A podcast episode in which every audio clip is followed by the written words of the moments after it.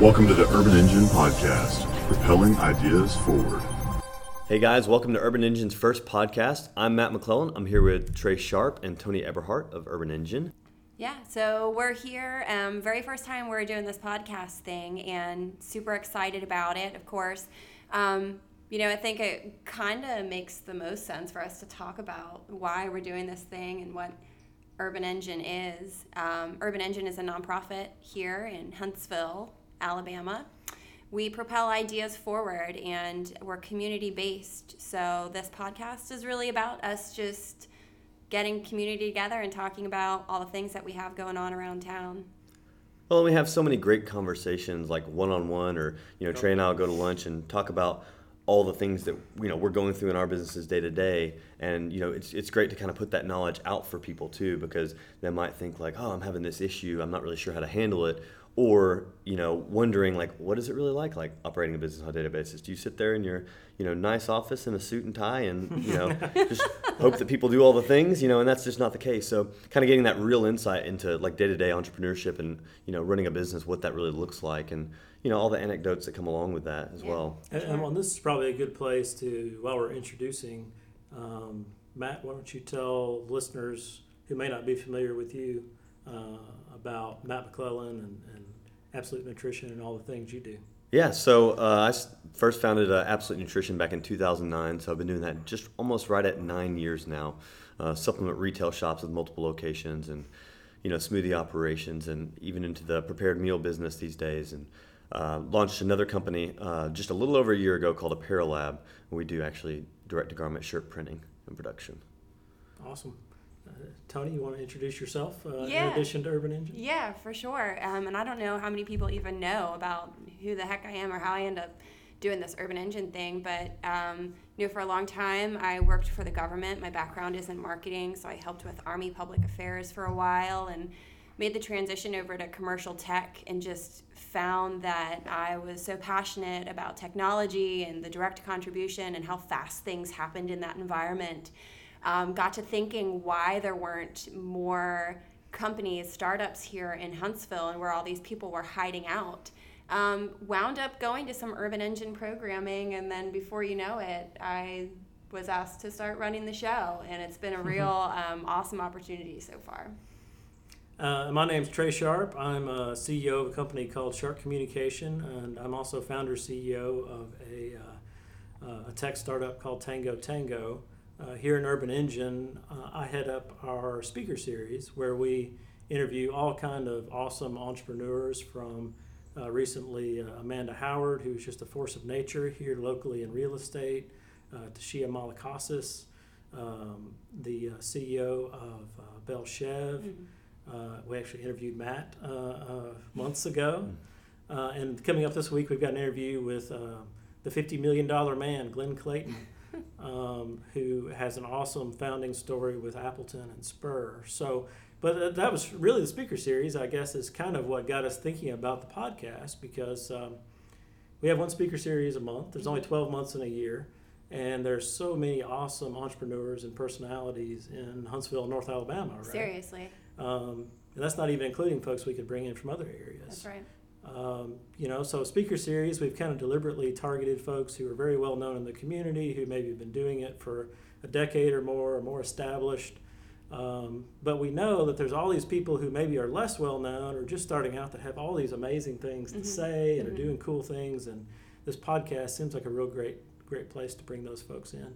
We'd also like to, you know, talk about local entrepreneurial news, startup news, who who did a fundraise, who exited um, all those sorts of different uh, kind of news topics, and also just talk about, as Matt was saying earlier, you know, how do you handle this in your business? You know, and this is advice from local entrepreneurs who you can, you know, reach out, email us, call us, whatever, and you know, maybe we can help you through something. Yeah, and we definitely want to make kind of an open forum for questions as we kind of get into this thing a little further along. You know, making sure that if any of you listeners do have questions about things or scenario that you're not really sure how to operate or handle, like you know, let's pass it around and get it from some minds who might have been there, done that, that might have some advice for you. And, and, you know, we may not too. We may have also run in that same run and go, you know, I'm not real sure the best way to handle that. This is how I handled it. I'm not sure if that's the greatest way, but you know, it was a thing. So Yeah. It's, it's true though. Like I find over and over, and this is what's been so fascinating in speaker series too, is all these different verticals, all these different markets, completely different types of businesses. 80, 90 percent of our entrepreneurship problems are the same. You know, Mhm. like have you dealt with this personnel problem? How how did you handle this situation? Uh, there's different tactical stuff going on in each market, but the broad principles are often What, and I think whether you're an experienced entrepreneur or someone just beginning as well, just hearing that someone else has gone through some of those same stumbling blocks, uh, it, it's great to know like that you're not alone, right? Because everybody feels like they're alone or they're messing up or you know they're not really sure how to to work through these. And I can't remember there was a lunch I had with you know another entrepreneur and he was like, "Wow, I'm not a complete idiot." and I'm like, "Well, you know, everybody everybody rolls through these things." Like I remember, you know, one of Brandon's and I first lunch, like it was the same thing. I was like, "Man, everybody goes through the same struggles, different levels. You know, not the exact same situation, but a lot of the stumbling blocks are the same." And sure. so communicating those and you know just helping people to feel more at peace that they're, you're going to run into problems at, at certain instances and you know there's Yeah. ways around them so The Yeah. dialogue is so important too. I mean, I think when you find yourself up against one of those hurdles and you have the tendency to just kind of internalize it, starts to hold you back because you just don't know what to do. But the more we can talk about what those challenges are and, you know, commiserate sometimes or pat each other on the back and help us, you know, help one another get past it, the mm-hmm. quicker we can just move on from it and continue to succeed. That's that's the biggest challenge with entrepreneurship, right? Like it's it's kind of lonely, you know. Like if you go work in sales or marketing or, or a technical department of a company, you probably have several colleagues that are in the same boat that you are. But by as if you're an entrepreneur, by definition, you're kind of on a on a uh, island by yourself, you know. So um, the uh, the, sorry, Matt was taking a, a selfie of, of our podcast here. Uh, so uh, follow the Facebook page for that one. Um, but you know, it's very easy to kind of think you're just on an island and nobody's had this problem before, or, or you don't know who to talk to about it. So we hope to create a little more community around that. Um, you know, here locally among the local entrepreneurs. Yeah, yeah, absolutely. so toni do you want to go ahead and just kind of give a brief intro of what urban engine is and what we do here Yeah, yeah, for sure, absolutely.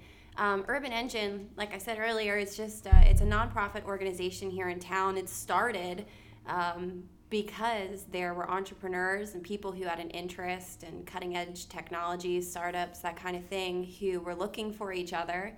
Eventually, found one another, and then started doing some different kinds of activities. Um, you know, talking about startups like Airbnb and GoPro and how do they do things differently, um, ranging to just meeting up and busting out some laptops and co-working and saying, "Hey, I don't know how to do this. Can you help me figure it out?" Problem solved, moving forward and. You know, Urban Engine has really evolved into its its formal programming of co-working night and 3210, Open Huntsville, the different hackathons that we have around town.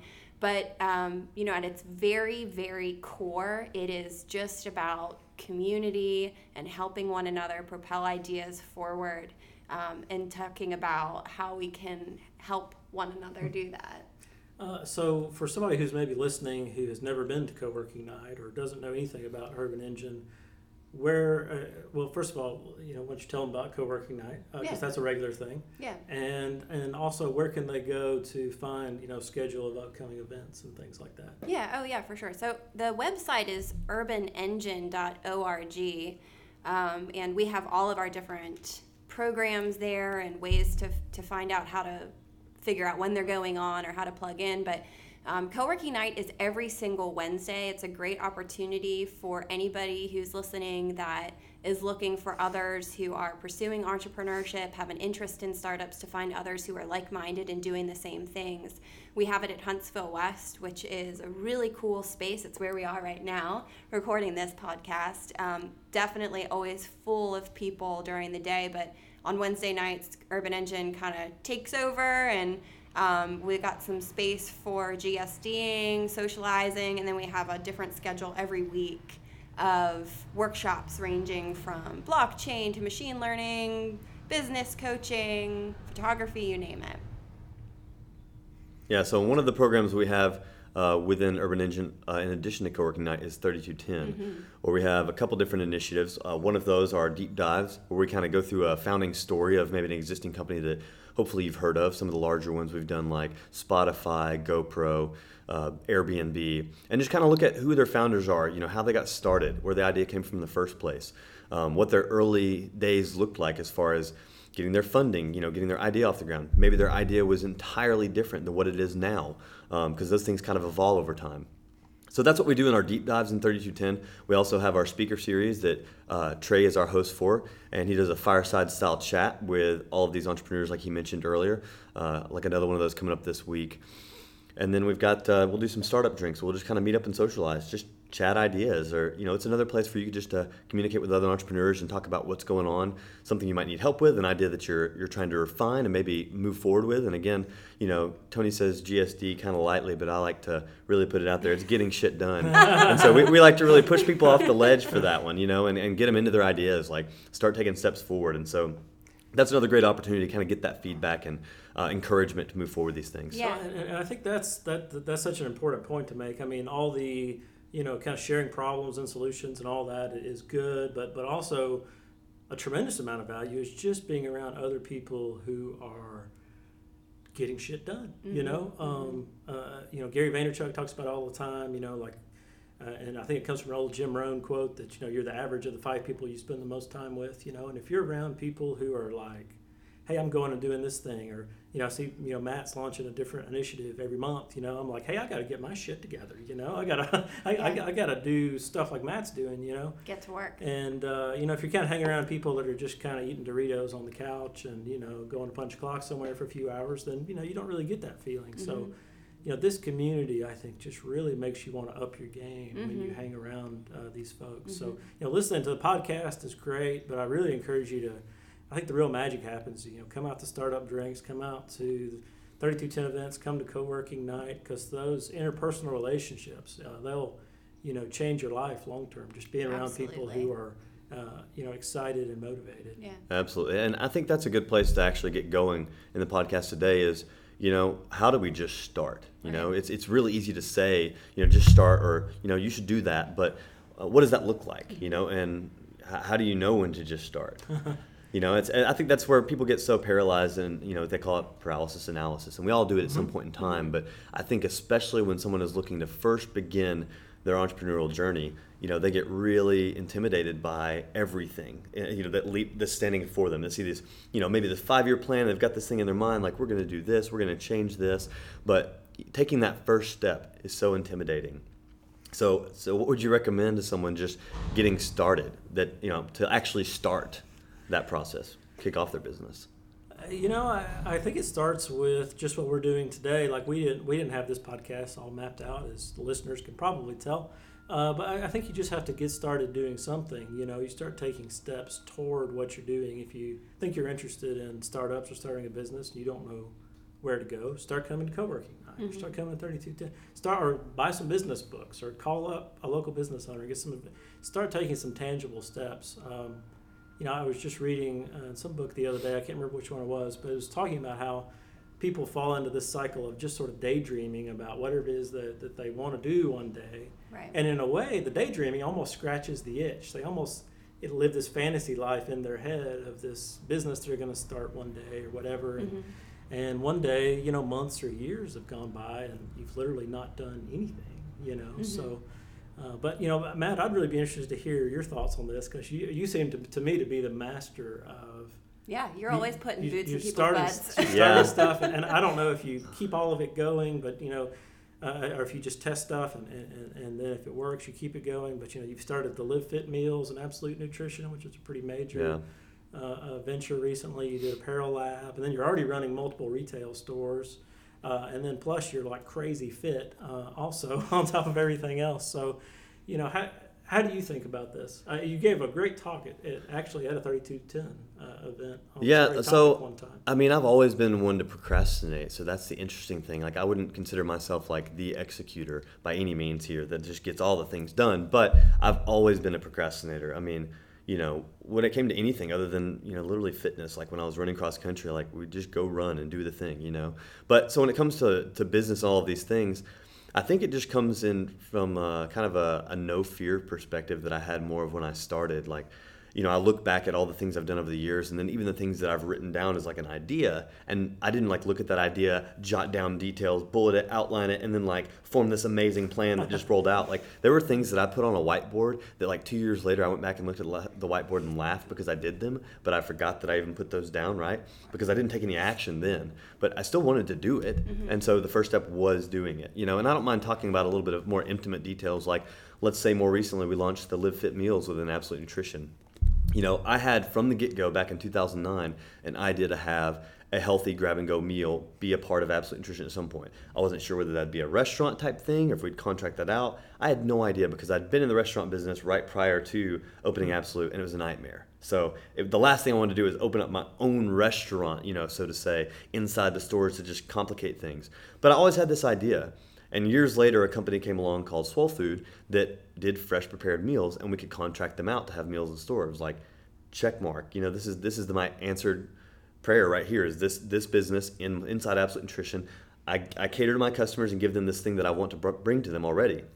So that went for you know a couple years, and it, there was good and bad there, um, but it, it definitely struck a market, and that was kind of when everybody started getting in the meal game as well. And so, you know, other people come along. We ended up partnering with another local venture that was doing the kind of the same thing, but a little bit uh, kind of more upscale meals, a little more gourmet. Came from a chef, so the the options of the food were just great. Uh, a little more expensive, but you know, they, the food was awesome. And so we did that for a little while, and largely, you know, that kind of tapered off a little bit, uh, just due to a smaller selection of items each week and a little higher price tag. And it was like, man, I really want to make this thing work. You know, they were they were heading out to India for like a month, so we had no other options on the table. Interviewed another local company that fell through, and I was like, all right, we're just gonna do this ourselves. We're gonna pair up with a local restaurant.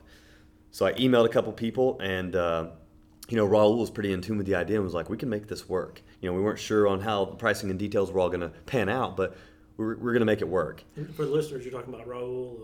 yeah, Raul of Beauregards here locally in Huntsville, uh, in Bo's Kitchen here soon.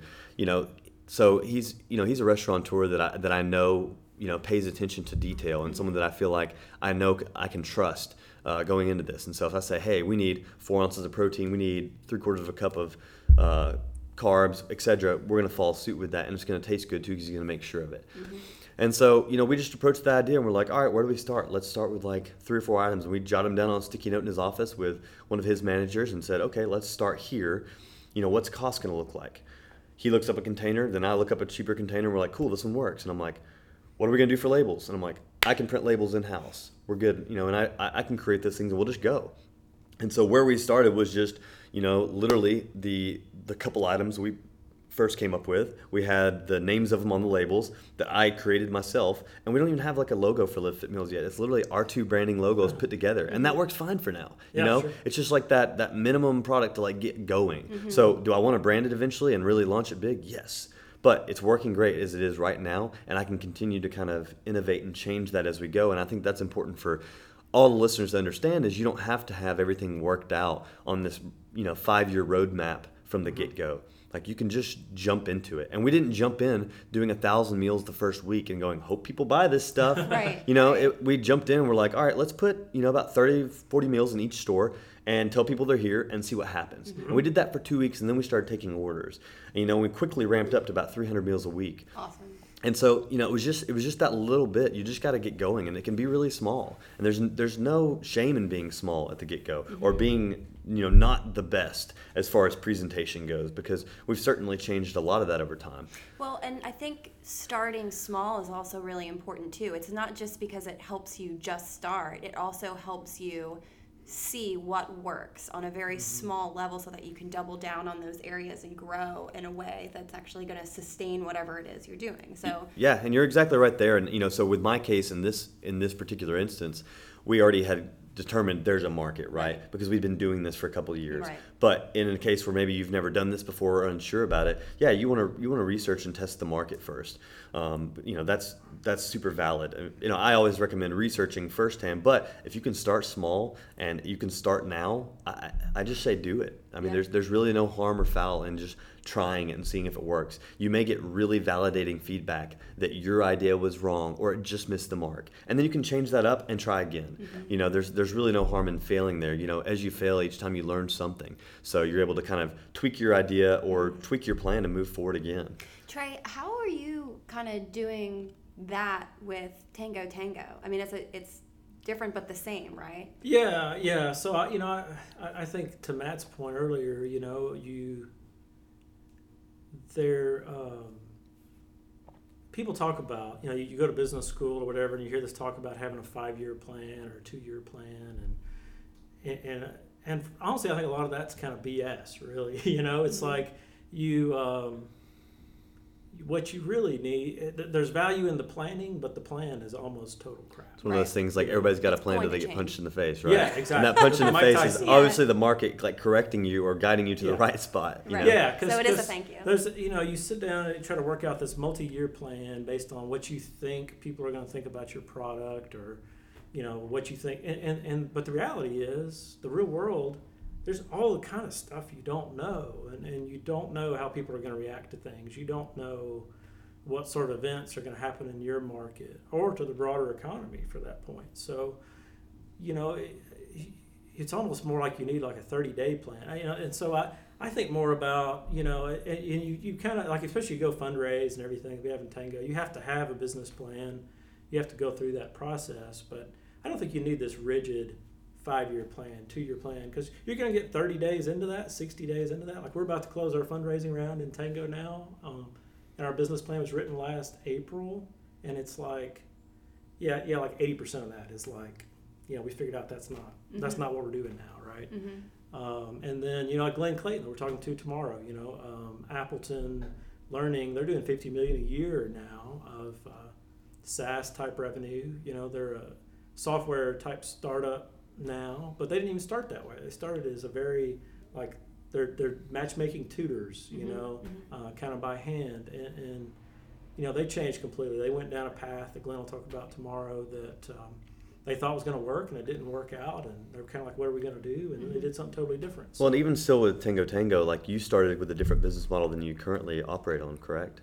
Just as Yeah. far as your Oh, yeah, your totally. I your pay we- base. we made all sort of you know assumptions about how the market was going to work and so some of those things have turned out better than we thought and some of them turned out worse than we thought and you know um, so i you know I, I- I think it's just one of those things that, that there's that there is some value in doing a little planning but you don't need to be married to that plan you don't need to expect that plan to be the gospel you know because um, you just you just don't know, and so and, and so a lot of it is uh, you know like Gary Vaynerchuk talks about this all the time. Like he says he's a counterpuncher, right? You know, I think that's more what you want to be. You, you want to come in and be prepared to react and react well, and sometimes being really dogmatic and, and thinking that you have it all figured out um, can really make you kind of deaf to what's actually happening there. in the. Absolutely. Absolutely. Yeah.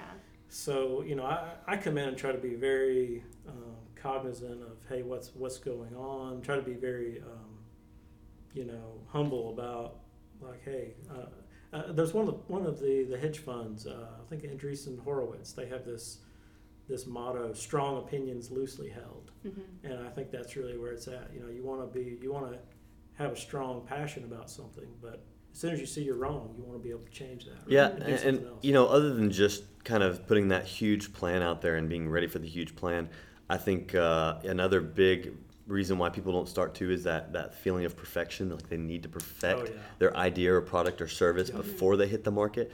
Um, you know, and I can attest to that personally being a huge failure. You know, like I I always laugh about, especially now, but you know, I didn't have a T-shirt for Absolute Nutrition for two years, right? and I, I'm two years literally, and like people, were, customers always ask, "Man, I love a T-shirt." I'm like, "Yeah, I'm, you know, I'm working on it," and I was working on it, Yeah. but I was so much of a perfectionist trying to figure out what color T-shirt do I want to do, like how many do I want to do, what what kind of design do I want it? Does my logo even look cool on a T-shirt? Should I put it something different? No one's gonna wear my logo, you know. And then mm-hmm. figuring out what kind of material it's gonna be made of. Like I like soft T-shirts, but what about this one? How many do I need to get made? How many sizes of each one? Because it's there's really a lot of options. Like you can overwhelm yourself really quick. And so I laugh now because I'm in the apparel business, and so I see these business owners go through the same things, and so I'm like, I just help them guide like really fast, like help them make up their mind. Like, okay, cool. I can't make up your sizes for you in quantities, but here's what I would suggest. Like boom, boom, boom. These three options. Now pick. Right. And so we kind of have to do the same things to ourselves sometimes. Like here's your options. Pick and go. Right. Right. And, and that's that's that. Uh, perfectionist mindset, we have to toss it out the window because. Oh, and, and, I, yeah. and I think you said you're a procrastinator earlier. I think most procrastinators, it's not that, and I'm a big procrastinator, right? It's not that we're like lazy or anything. It's it's I think eighty percent of the time it's perfectionism. You know, it's like 100%. oh man, I want this thing to be, you know, there's going to be like the perfect time to do it, and it's going to be like this awesome thing, and it's going to be magical, and it, you know, and, it, and that's just not the way to get stuff done. Well, and world. for the procrastinator too, it's it becomes even more important to just start something, right? Um, sometimes I find myself procrastinating on a decision or Oh, you know yeah. trying to make moves on a certain program or idea or initiative whatever it may be and what ends up happening is that the way that it's meant to happen starts to happen anyway but if you never just start if you never just speak it to existence that that can't even become a possibility And momentum is so important. You know, I think I think back and I equate this to being a kid when your mom says you need to go clean your room, and you go in and you're like, oh my gosh, like I- this is a train wreck. Yeah. Where do I start? You know, and you're like, I really don't know where to start. And then you end up like playing with your toys, getting in trouble, and then like eventually you like put away one toy, and then you're like, okay, and so you just start inevitably working on this one part of the pile or these one one set of toys, and then you're working your way through everything, and you've got that momentum because you're actually moving and doing. And it's the same thing in a business, like just getting that first thing done. Because trust me, I get it all the time. Like that's why I cleared my inbox recently because I get so inundated with which one first, right? Right. So getting some email and action, like just making a move. You know, I, I don't remember if it was you or someone else talked about like finding the three things you can get done quickest, do those first, and then move along. And I 100% stand behind that. I think that anything you can find easy and actionable to make move in the right direction, just do it. You know. I, I think I think momentum is is so important. You know, I I took a, Sharp Communication was kind of my, my family's business. Uh, I, I took it over, I guess about 18 years ago or so. My dad was kind of like, hey, like I'm, you know, kind of want to get out of this or whatever, and thinking about selling it unless you, you know, unless you want to do it. And I was like, no, you know, I want to do it. I was working in the business and everything, and the business, you know, had problems. We had the wrong people, and like we were you know, losing money for a while there, and you know, had a big line of credit and this sort of stuff. And you know, we fixed all those things and became really successful, changed markets and everything. But but dealing with that situation is so much different than starting a new business because when you've got any kind of established business, if you buy somebody out or take something on or whatever, things are just kind of happening. Things things Right. happen whether you're involved or not necessarily. You know. Uh, and then it's more like, well, let's optimize this. Let's get the right people. Let's get rid of the wrong people. Do you know do different things like that. But when you're starting something new, it is all on you to create momentum. You Mhm, know, like mhm. like if Urban Engine had been around for five years, you would have like sponsors and folks that had been in the funnel for like two or three years, and Mhm. they're just now coming in, Mhm. right? You know, uh, um, in nutrition business, I'm sure there's people that have seen your your brand like two years ago, and they just now they they're getting interested in getting fit. So they're Oh, coming there's, into there's the people that drive by in Decatur and like, oh, I didn't know you were here. And it's like, oh, cool. We've only been here nine years. Like, so so that, you I just stopped in. that's where the momentum comes from, right? But when you're starting something new, like it's all on you to like you got to get some kind of critical mass, you know, and and uh, I kind of compare it to like a, a, an airplane going down the runway, right? Like you, you spend all this time getting momentum, you're gaining no altitude, and Mhm. it takes it takes it takes quite a while, and then all of a sudden, bam, you're taking off, gaining hundreds of feet a second. Yeah, and when you and when you really look at like the actual principle, like break down all the niceties, you know, the shiny chrome wheels on the car of the idea that you're building, and you look at it. Like I think about launch day for Absolute 2009. You know, I want to have this big opening. I'm going to put food on the tables. I'm going to have these really nice price stickers, and like I thought these were super cool, right? Like I'd taken my logo, put the product name in the middle instead of my name, put the the retail price on there, the discount off MSRP. Like I was fancy. No one cared about that, and they wouldn't even stick to the beams to begin with. So I spent hours editing all these price labels, printing them out, getting it just right, changing things, and then they wouldn't even stick on the stupid beams, right? So then like half the store is like actually. So then I go back and like spray adhesive them. I'm putting them on the shelf. No one cared about the price on the shelf. Right. No one even looked at that stupid sticker I'd spent so much time developing that showed them the discount off. It didn't matter that I'd wasted all that time and effort. What they cared about was what product was best for them, which was mm-hmm. my rec- recommendation. And at the end of the day, you know, price did play some of the factor of it, but we can talk about that. Like I can put a sticker on the top, it can be in my computer. Like, there's so many ways to approach that. But I had this perfect scenario of how they were going to find out and realize the deal they were achieving right there on my shelf that never even mattered, you know? Right.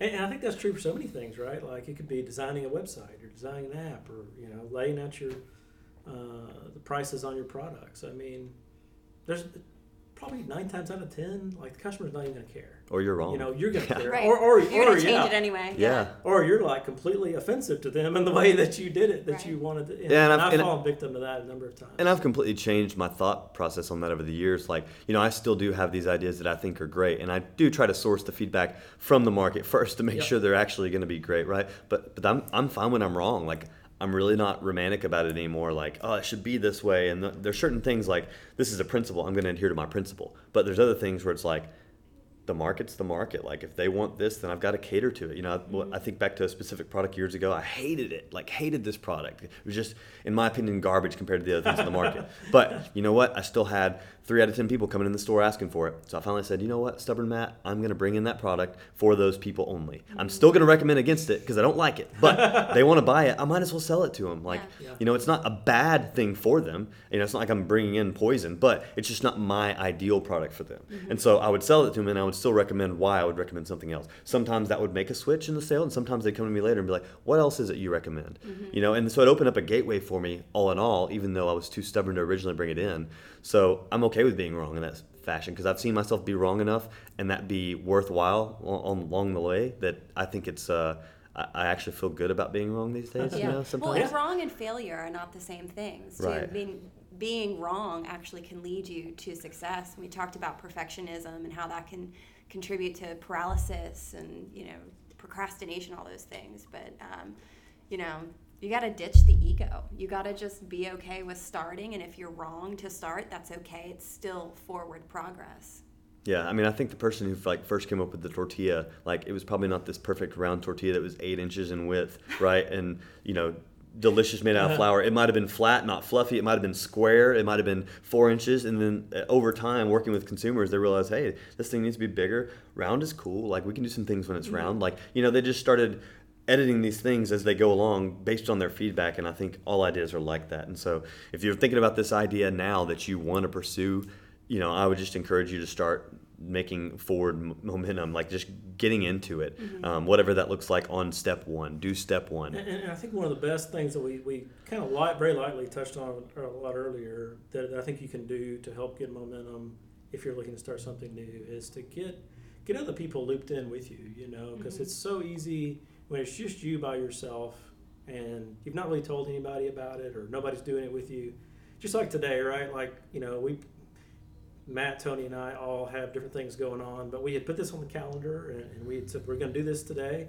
And so, you know, if one of us is kind of having a busy day, you're going to kind of feel guilty ducking out of it or whatever, you know, because you said you'd do it, said you would be there. Um, so, you know, it comes back to being part of the community, you know, it, either your own community of your own friends or come to co-working night, come to 3210, get other people that are interested in the same things you're interested in. Kind of use that, uh, that social aspect, even if you're just guilting yourself into Right. doing something. Yeah, You know, it's, it's like if you got a workout partner, right? You're a lot more likely to go work out. for sure. Um, yeah, the power of accountability, right? Yeah, accountability. That's the that's the word. Um, so you know, I, I know Matt's kind of been charging ahead on his own on a lot of his stuff, um, although he's got a team around him. But uh, so I don't I don't know how much you've experienced that, Matt. But um, you know, I know here in the Urban Engine Group, I mean, we've got we've got a Well, strong I- team around I, us. I would say that for a long time I didn't have a lot of accountability because maybe some of our, my employees like didn't want to try to hold me accountable when I said I was going to do something. And like these days I'm like, hey, hold me accountable too. Like if I tell you something and I come back to you and follow up on this and you don't have it done, like I'm trying to hold you accountable. I want you to do the same thing for me. If you need something from me and you ask it and I say, yeah, I'll get that done, and then I don't, hold me accountable too. Like. Mm-hmm. I need that. You know, everybody needs that. There's times where I'll flow and I'll get everything you ask me to be done. And there's other times where I might forget or it slips my mind. And so it's completely okay for you to hold me accountable in that when you need to get something done. And I think a lot of times, you know, teams and organizations are afraid to do that, especially to like the quote boss, right? But I mean, at the end of the day, I'm just another person. You know, I'm, I'm forgetful too. Um, so we can make each other better if we do have that accountability standard. But so, you know, that kind of almost leads into what we, we wanted to talk about kind of next year. Like as you do kind of grow, at what point do you kind of outsource some of those things? Maybe for uh, to kind of relinquish some of that accountability almost, you know, to, to put someone else in that driver's seat. You know, if, if we need to get, you know, a really fancy spin up logo for this podcast or whatever else, right? like, would, would we do that ourselves? Because I don't think any of us are an animator, right? We'd probably send that out somewhere else. And so, what does that look like as you grow? Like, when do you start outsourcing some of those things, Trey? You've got a pretty big organization with Sharp Communications, you know, a lot of years into the belt. Like, when did you start outsourcing like marketing or PR or decide that you, hey, we actually need a PR person because we never had that before? You know, you know, it's really easy to hold on to all that stuff yourself, right? Especially if you feel like you're able to figure it out. You know, you're like, oh, I'm not going to pay for that, you know, uh, or, or I want it a very particular way, so I'm going to do it. I'm going to do it my way, you know. So I, I was probably the world's worst in this area for probably the first 10 years or so. No, I'm worse, I promise. yeah. You know, it was like I had to do like the website myself. I had to do all kind of, you know, admin work and other stuff myself. And some of that was probably kind of what I call like uh, owner's kid syndrome, right? Because there's so many, I've known so many owner's kids that are just total, they're totally not suited to the business. Let's put it that way, you know? And, and so for me, it was like I almost wanted to, almost like murder myself or something to show, oh, I'm not too good to do whatever, you know, whether it's, you know, doing the paperwork or sweeping the floor or doing the website or whatever. And but as you as you come along, you kind of realize, hey, that's not really the right way to do your business, especially if you want to grow, because you're, you know, I, I think there's this interesting kind of dynamic that when that a lot of us get in this mindset from when we're teenagers or young adults we have this huge surplus of time, right? Like mm. we're we're like, oh man, I'm bored, you know. And, and I think it carries over to when we're adults. We don't put enough value on our time. And, and really, as you come up through your career, time is your most valuable resource. Well, let's know? talk about how much time you really have these days with a family and both businesses and everything else. So, so yeah, so so I think what really turned turned things for me for the better was, you know, I, I finally got to a place where if I felt like if somebody in my organization could do the job 80 or 90% as well as I could, or in most cases better than I could, I just turn it over to them, you know. Mm-hmm. And, and sometimes like they're going to make decisions that maybe maybe you're not the craziest about, you know. Maybe it's not the way you would have done it, right? But it's not worth damaging the relationship or their confidence uh, to come down on them about some little something that you know is really just a preference, right? Like, oh, I wanted the T-shirt right. to look this way, right? Or, or whatever. Yeah, and, and it's again that perfection. It goes back to that perfectionist mindset, right? Of mm-hmm. like you have that control, you have this perfect idea in your brain. But you know what I found a lot of times too, like what you said. You know, you're thinking, okay, this person can do it. You know, at least as good as I can, if not better. Sometimes their ideas are way better than mine. Yeah, and like and I, I love when that happens. Like, right, please yeah. prove my idea wrong. You know, yeah. and then go do it. And then do it. yeah, because you got it done, and I'm still over here perfecting it in my mind and not getting it done because I don't have time and it's not the priority yeah, on my exactly. schedule or. Right. You know. And most of the time, that's what happens because you get somebody into it that is more excited about it than you are. They're more passionate about that thing, whether it's graphics or uh, you know t-shirt design or website or, or you know just some part of your business. And and you know it's like you're being pulled a hundred different directions. So you're just kind of while you have this perfectionist vision in your mind you end up doing it at the last minute and just trying to do the best you can with right. it. So um, you know i think there's a coupling there too between kind of our first point in this one too. Like you know when to start and then outsource. Like i think sometimes when you want to get that new initiative that you don't have the time for and you don't have it perfected yet like you just want to get it going finding somebody and letting that be their baby is huge. Yeah. mm-hmm. you know i think about something we're trying to work on with some of the local fitness facilities now and like i immediately take that idea and then i 20x that idea in complicatedness before i get it to anybody's hands. You know and i'm like stop it. This is what you always do. I mean i have a, i have like this conversation with myself this weekend. I'm like this is what you always do. You take this one idea that's great and then you try to maximize its greatness before you even get step one done. Like just freaking do it or hand it to somebody else and let them do it. And one or two times a month, that's great. The 10 times in your mind is awesome, but let's start with one first and get it done. But Matt, I think that's one of the things that make you such a great entrepreneur is that while yes, you can execute, you're also a dreamer. And so it's important for you to have the time so that you can dream, so that your business can grow. And so I think for our listeners out there who maybe are at a growth point where they're trying to figure out where do I bring in help, when do I outsource, um, and your time and your creativity and your ability to be the visionary for whatever company or startup it is that you're running is so important. Um, but if you're, you know, bogged down in the minutia, yeah. you can't do that. Yeah. You really can't, and, and that's that's exactly why outsourcing is is so important and something that I've I've got to get better at because I you know I tell Trey and Brandon all the time like they're they're just master delegators, right? And I'm so bad at it, you know. Uh, it used to be more bad at the communication of the ideas. Like I would try to delegate it, and it'd just be it'd be my fault because I wouldn't communicate it well. Because you know you always get in that thing where you're like you're in a conversation with somebody, or you walk back up to Trey and you're like, yeah, we should do that thing, and Trey's like what thing? Right. You've got you've got all these great things spinning in your mind, and you've had like you've talked about one little snippet of it in your conversation, and your brain goes back in this full on thing, but you don't communicate that. And so I think you know when you do outsource those things, like you have that thing, and you're like someone else can do this, or I need someone to take this on. Com- fully communicating your expectations, or at least the outline that you've started and, and envisioned, is super important there to make sure that you are going to get what you want. Like, you know, right. they may very well take that inkling or little seed of an idea and make it way better than your idea. And that's great. But I still think you should communicate up front what your idea's purpose was in the first place or what that full encompassing idea is. Right. And, you know, because that's another part of delegation too. That, Yeah.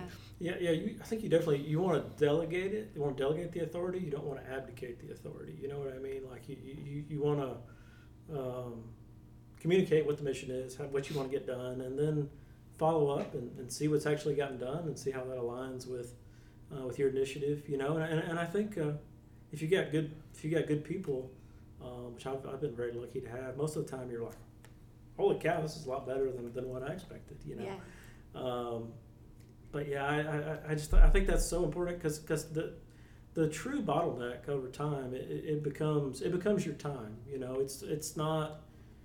I mean, money is a bottleneck at certain times, but you know, put it this way: if you lose some money, you can make it back later. You can never make back time that you lost. It's a know? great point.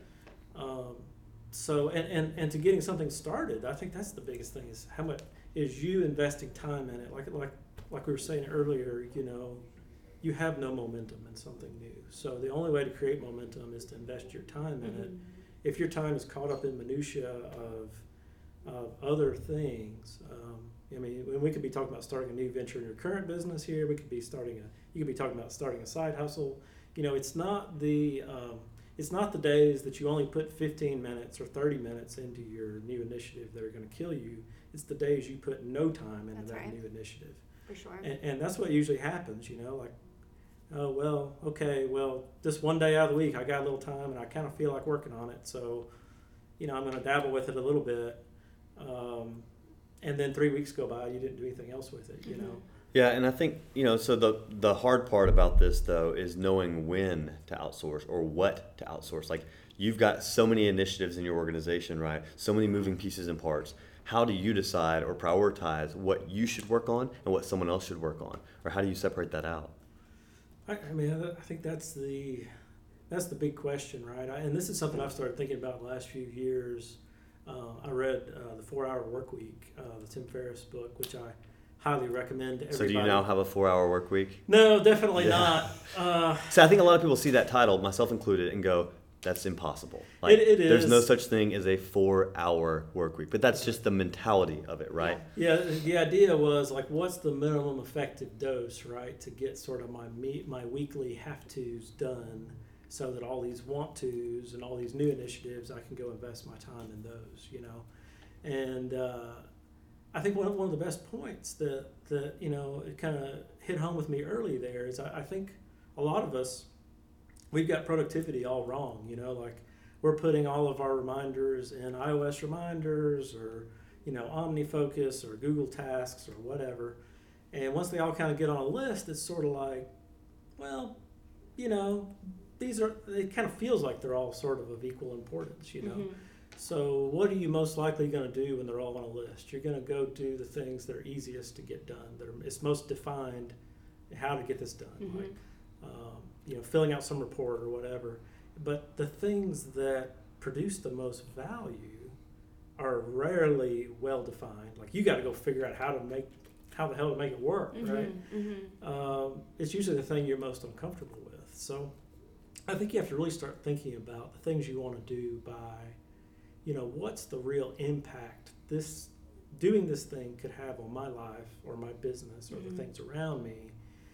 And, you know, what's really going to happen if I don't do this thing? I mean, maybe it's on my to do list, but really maybe it doesn't freaking matter if I do it or not at the end of the day. You know, it's maybe it's not really a big impact. But I think so many of us we're driven by what seems urgent, or you know what somebody around us emailed us about that morning, or or whatever, and and we kind of. Uh, you know, in the Seven Habits, the Steve the Steve Covey thing, he talks about the urgent versus the important, right? Mm-hmm. You know, it's so easy, I think, to just get caught up in the ur- what seems urgent, and maybe it's really not very important. So, you know, I, I think it comes down to asking yourself what is really important, what can really have a high impact, and then focus your time on those things, or at least do those things first. Well, and some people take a direct correlation of you know revenue or monetary value to their time, right? Like uh, someone more recently I saw mentioned, you know, t- they were talking about categorizing ideas as a thousand dollar idea, a hundred dollar idea, and a ten dollar idea. I love that. Right? Yeah. Because then you can really value like this is that thousand dollar idea, like this matters. Um, or sometimes, but you know, sometimes there could be a couple of those hundred dollar ideas that like they're pretty vital to the organization, and like while they're not a huge value compared to this thing, like they are more you know urgent to be done now right? Um, so uh, i think it's a it's a tough balance and then sometimes you get a little time to work on the $10 ideas that are the niceties like maybe the perfecting the shirt right? Things like that you know but uh, again you know so that's that's an interesting thing that i've, I've wondered more of because i'm like i said i'm really bad at it. So if i'm outsourcing like how am i determining what i need to outsource and what i need to spend my time on? Because I'm, you know, we talked about being lazy or whatever is procrastinator. I feel like because I'm not so lazy, that's a problem and I am less likely to look for someone else to do it because I want to do it all myself because I don't Yep. feel like I'm I feel like I'm being lazy if I give it to someone else, Yeah. right? Oh, And- yeah. and, that's a problem. exactly how I felt. Yeah. Well, And, and, and, and I've come to kind of flip that on its head a little bit of, you know, like, I, and, and I was talking with Brandon uh, Cruz about this at the last, uh, after the last speaker series. You know, I think there's a lot of people out there that they're really executors. You know, they're not really big dreamers like, like you are that come up with ideas. And they really need somewhere they can go execute, you know. Um, I'm going to guess probably 10% or less of the population is really dreamers, you know. So, you know, your job as a dreamer is really to create those opportunities for those executors Mhm. to come into your organization, and then if they can bring more value back to the organization than you're paying them, then you know you're a prof- for-profit business, of course.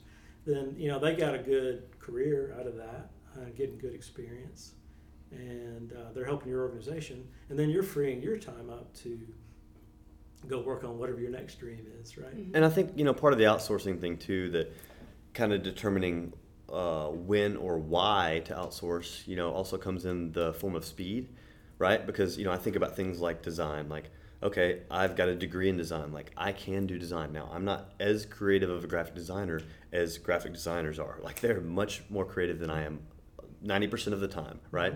Um, so if I can effectively communicate my idea, they can do it better. Yeah. Um, but if I don't have somebody at hand that can do this thing, like, and I need this thing by tomorrow, who's going to get it done?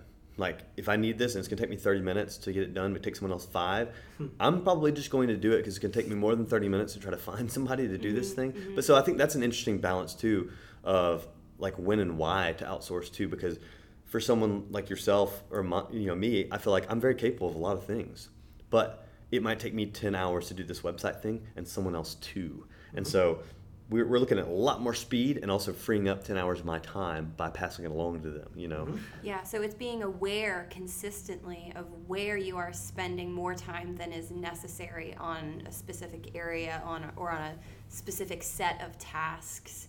So knowing, you know, of course, when you have a when you have a baby, right, you think that you are the best person to take care of that baby and no no one else is capable of taking care of that baby in any way than you are, right? So whether that baby is actually your physical human being um, or your business, your startup, or your project, whatever it may be.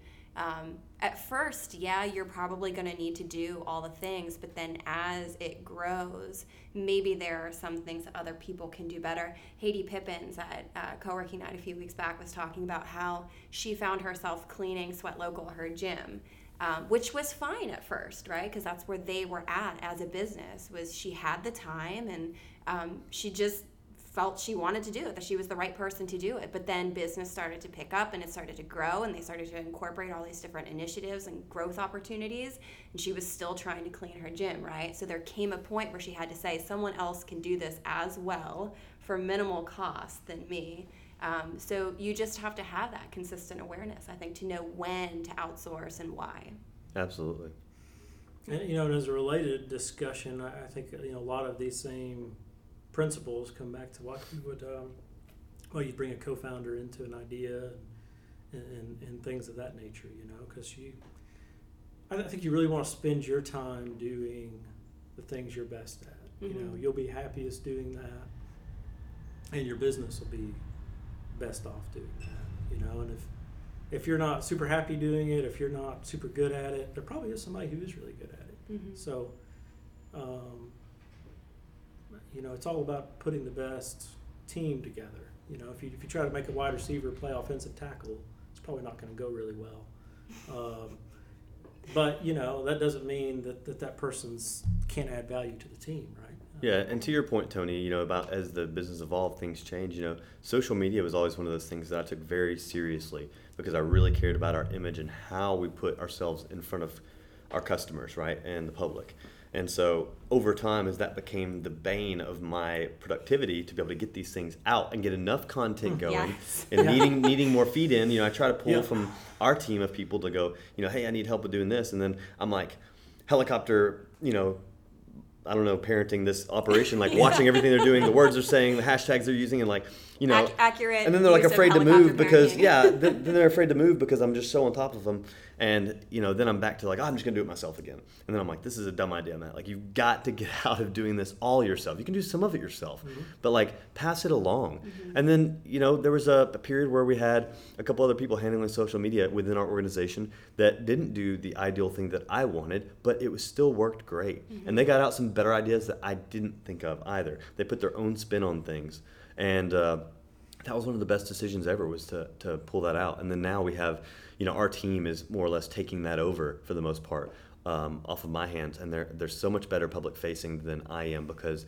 i will i will have to dedicate time to sit and think and then create that content rather than just like take something off the cuff and go with it because i'm being pulled in a million different directions. So yeah i mean outsourcing that to the rest of the team has been huge you know? I find for me the marketing thing is something I really need to outsource because it's like I feel like I'm kind of picky about it, you know, and I want it to be a certain way, and so I just end up not doing anything with it. You know, we're not doing as much as I should with Mhm. it, Mhm. and uh, and like you're saying, if if somebody else, uh, you know, if having it done and pretty good is almost always better than having it not done and perfect. Well, you know, and part of the interesting thing I've found more recently too is like we definitely hire based on our values for the organization. So Mhm. if you've got people within your team already, like they're gonna share the same mindset and values that you have. Yeah. So if they're getting on camera and talking about it, if they're getting in, uh, typing up this this post on on Facebook or Instagram, like they share the same values as you. Like why would you question what they're gonna put out there? And I had to you know have that conversation with myself and go,